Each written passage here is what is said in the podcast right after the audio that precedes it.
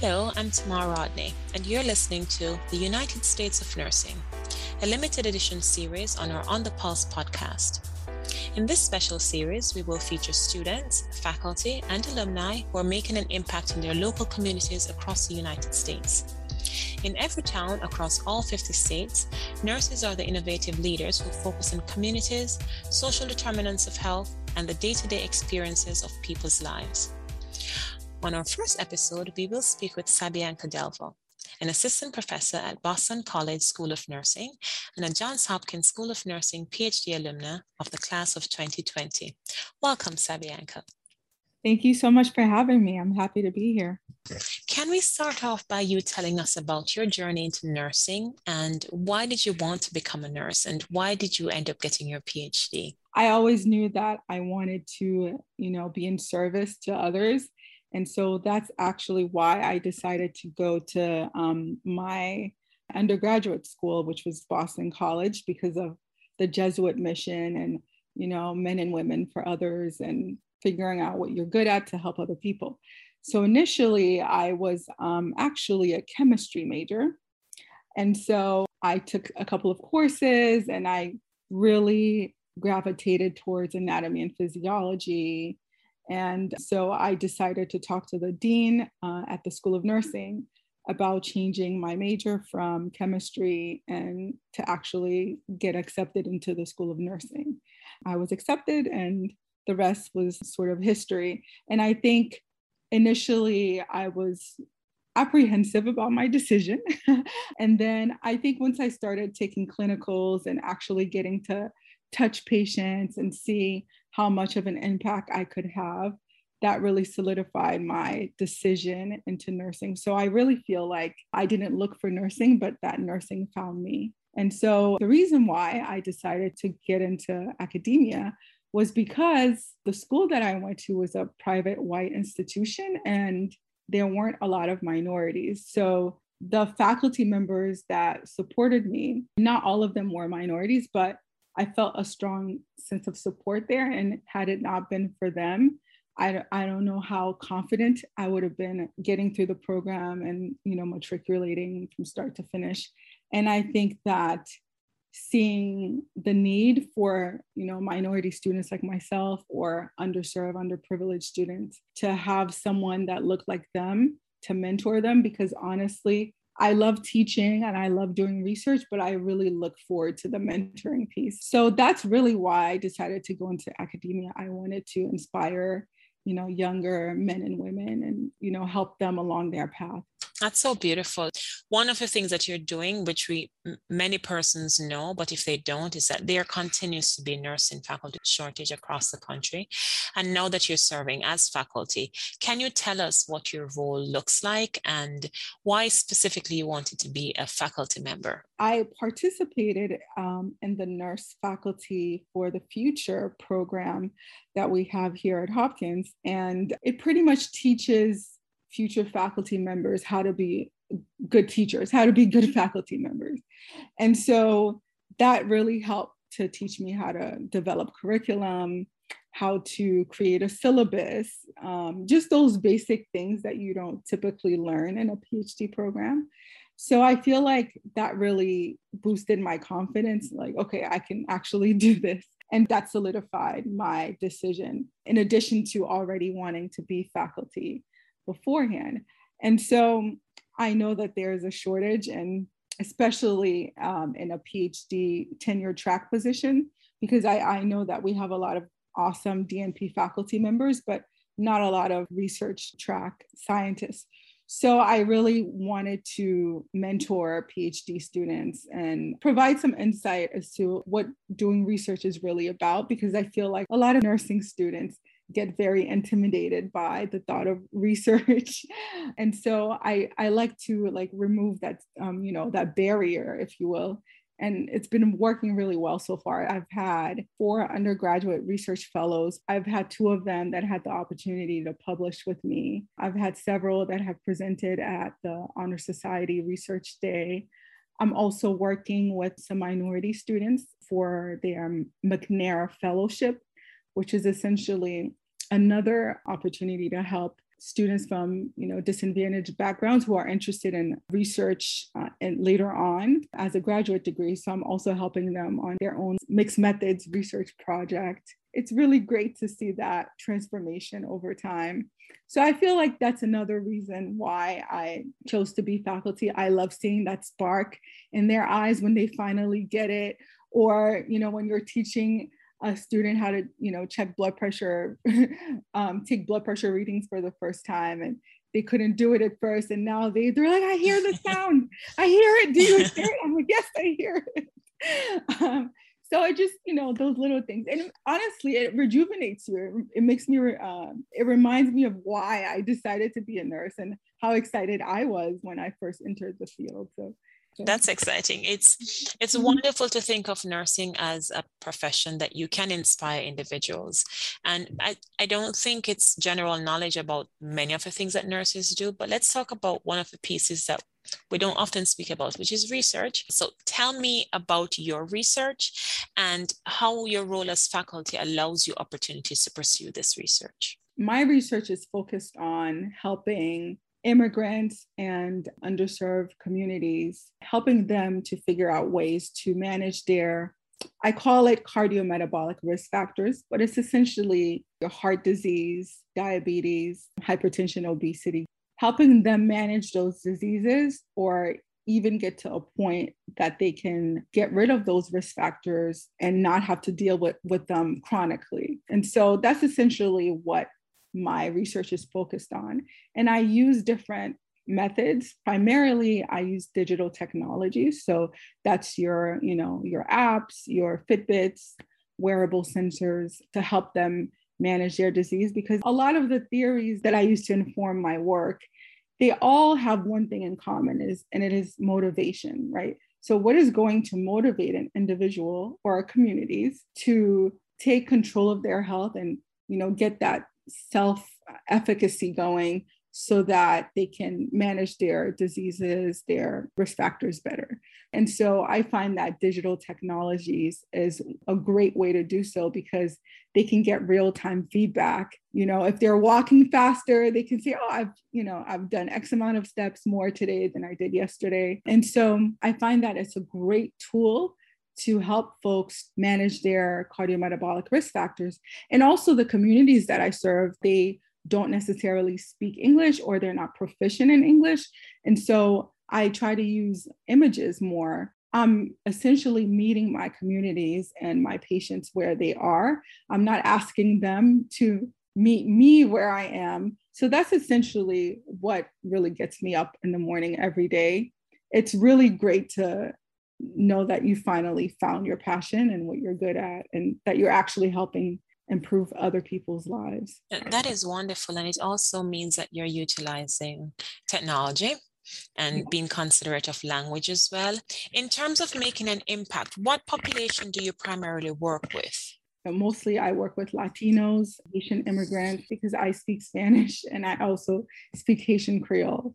And so I'm able to easily translate materials. And also, I, I really have to underscore this not just translation, but also culturally relevance, right? So making sure that whatever materials that I'm using or intervention that I'm developing, that it is culturally relevant. It's not just something that I'm creating because I think it's cool and the literature says it's great, but that my community will actually find it relevant to their lives and they will actually use it. That is so cool. I say that mm-hmm. just hearing it, but um, that is a wonderful way to do research and to have it make meaningful impact. And right now, what would you say is the most rewarding part of being faculty and the most rewarding thing about being a nurse? When I'm in a room full of students and I, you know, they're asking me questions and I'm giving my lecture, I often reflect and say, okay, this is a room full of 200 students, and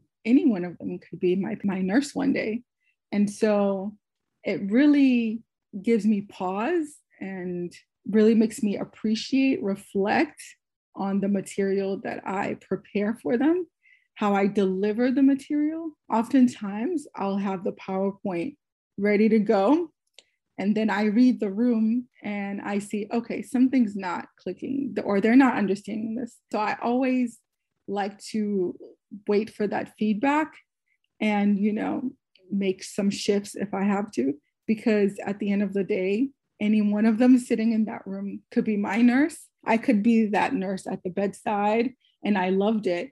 But I'm in a room full of 200 people that are so excited to, you know, to get out there and be the best nurse that they can be. And it's a very rewarding feeling. You know, nursing is a noble profession, but I think being a nurse educator, it's even tenfold. It's pretty special to think that you are helping to prepare individuals for the future who might be your nurse, but they could also be your peer because you're influencing individuals who might also go into research. Exactly. But also, too, I feel like when you go into nursing, there's so many hard skills that you learn, right? Because, you know, it's an art and a science. You learn a lot of critical skills as a nurse but also the soft skills that you that you learn and i feel like a nurse can go into any discipline any profession and be successful because the skills that you learn you can you can do anything you know? Um, you learn how to think on your feet. You learn how to put pieces together. You're looking at lab values. You're looking at the patient's history. You're looking at their their mood right? Their mental disposition. There's so many pieces to the puzzle. So I feel like nurses, you know, they're business men and women. They can go into social work, they can go into any field that they want because the skills that they learn, it's transferable to any discipline. And that's why I feel like we see so many nurses, especially Hopkins graduates, they tend to go back for their doctorate degree because the skills that they learn it's just so valuable. Like they want to do more. And i think with nursing is just limitless potential I would 100% agree with you. It is a very dynamic profession. And for our listeners who are listening to you and seeing what an amazing career you've had so far, are there any advice you would have for those persons who are aspiring to be faculty? I would say that if you want to be faculty, but more of the clinical track, I would highly encourage you to be a clinical instructor as like an immediate first step. I also encourage folks to try to be a TA if you can, just to see the background work that goes into preparing, you know, course materials, because that's more of the tedious things that people tend to struggle with or not like. But once you get good at it, it doesn't feel like such a mammoth of a task. And I would say if you're interested in, you know, more of the research track, try to do something like, you know, what my students are doing, either a McNair fellowship or an undergraduate research fellowship, or try to work with a faculty on their research, even as a work study type of opportunity so I, I think that would also give you an insight as to like what research is like. You'll get to see the time that the professor or the faculty member puts together a proposal all the way to when they actually collect the data and actually, you know, and disseminate it. So I would highly encourage, you know, those opportunities, Wh- whether you're in the DNP or the PhD track. Statistics is just a hurdle you'll have to get over, but you can do it. I'm highly confident in you know any nurse that wants to go back to school. Mm, thank you for some very practical but valuable advice um, for all our nurses and potential nurses who are listening. And as we said in our intro, you are currently at the Boston College School of Nursing, which is in Massachusetts. What would you say is the best thing about Boston, and what is the best thing about living in Massachusetts? Okay, the best thing about living in Boston are the sports teams. But besides the sports team, I think for someone who's in the healthcare arena, it's just a mecca for some amazing hospitals. We have Mass General Hospital, Brigham and Women's Hospital, um, if you're really into women's health or just adult health. We have Children's Hospital, Beth Israel, Deaconess, and they're all in the same area too. It's like a little hub. Um, Joslin Diabetes Center, the Shrine Center for, for Burns. So I feel like for myself as a faculty member, and also Harvard Medical School, I feel like I get to the opportunity to collaborate with you know, folks from Harvard Medical School, from Brigham, any one of those hospitals. I think that's why I love BC so much because the, the, we're very well connected to all of these great institutions, even Tufts Medical School, Boston University Medical School. So it's just, it's a great place to be. And I really have to underscore this the Jesuit mission. I love BC for the Jesuit mission because I feel like as a human for myself, my own personal philosophy, I feel the best when I am in service to other people, when I am doing something for my community, knowing that I gave back. And that mission sort of threads through their curriculum, everything that they do. And, you know, I really enjoy that thank you for sharing that with us. Um, that's very meaningful to be impactful in the community where you live. And it certainly sounds like an amazing community to live yeah. and work. but you've also mentioned some very famous names with international recognition. I wonder how do you think your work in Boston might translate to not just a community level, but to a national and international level? My hope is that I can affect policies regarding digital technology use. And hopefully, once that policy is passed, some insurance companies can actually cover for digital um, uh, or medical peripherally used devices can be covered so that folks who are diabetic that are checking their blood sugars can do so and that that information can be transmitted directly to their primary care physician and you know so on and so forth so that's one example of how I would like my work to affect policies and um, what I do on a daily basis. Internationally, I was born in Haiti, and it really means a lot to me to sort of give back to not only where I came from, but I know what it's like to grow up in a in a developing country. So I love to give back. I feel very privileged to work at a great institution, to have graduated from such a great institution. And Hopkins was really great about planting that seed in me to think internationally, not just, you know, locally. And so I have worked with a couple of international um, organizations. Right now, I'm still at the infancy of my nursing slash international um, reach. But hopefully, if we have this conversation five to 10 years from now, I'll tell you a lot, a little bit more about the impact that I've had. But I, I, I do see that as something that I want to do more of. But right now, I'm trying to focus on becoming a better researcher, you know, honing some of those skills. And hopefully that will automatically translate nationally and internationally.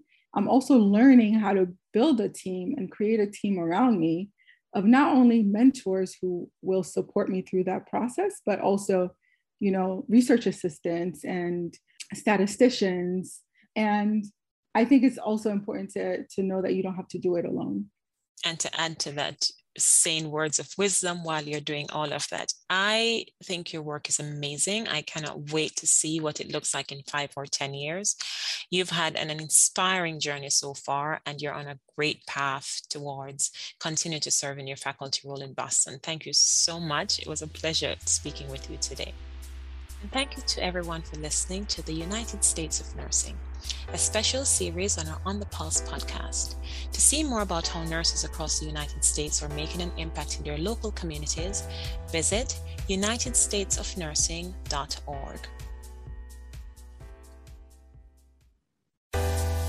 Hey, On the Pulse listeners, have you considered taking your career to the next level by earning a PhD degree? At the Johns Hopkins School of Nursing, we are passionate about helping you advance our PhD program offers a one of a kind opportunity to build the skills you need to develop and implement scientific research that can change the world. And most full time Johns Hopkins Nursing PhD students are 100% funded with a stipend for the first three years of study. Visit nursing.jhu.edu slash on the pulse to learn more and apply.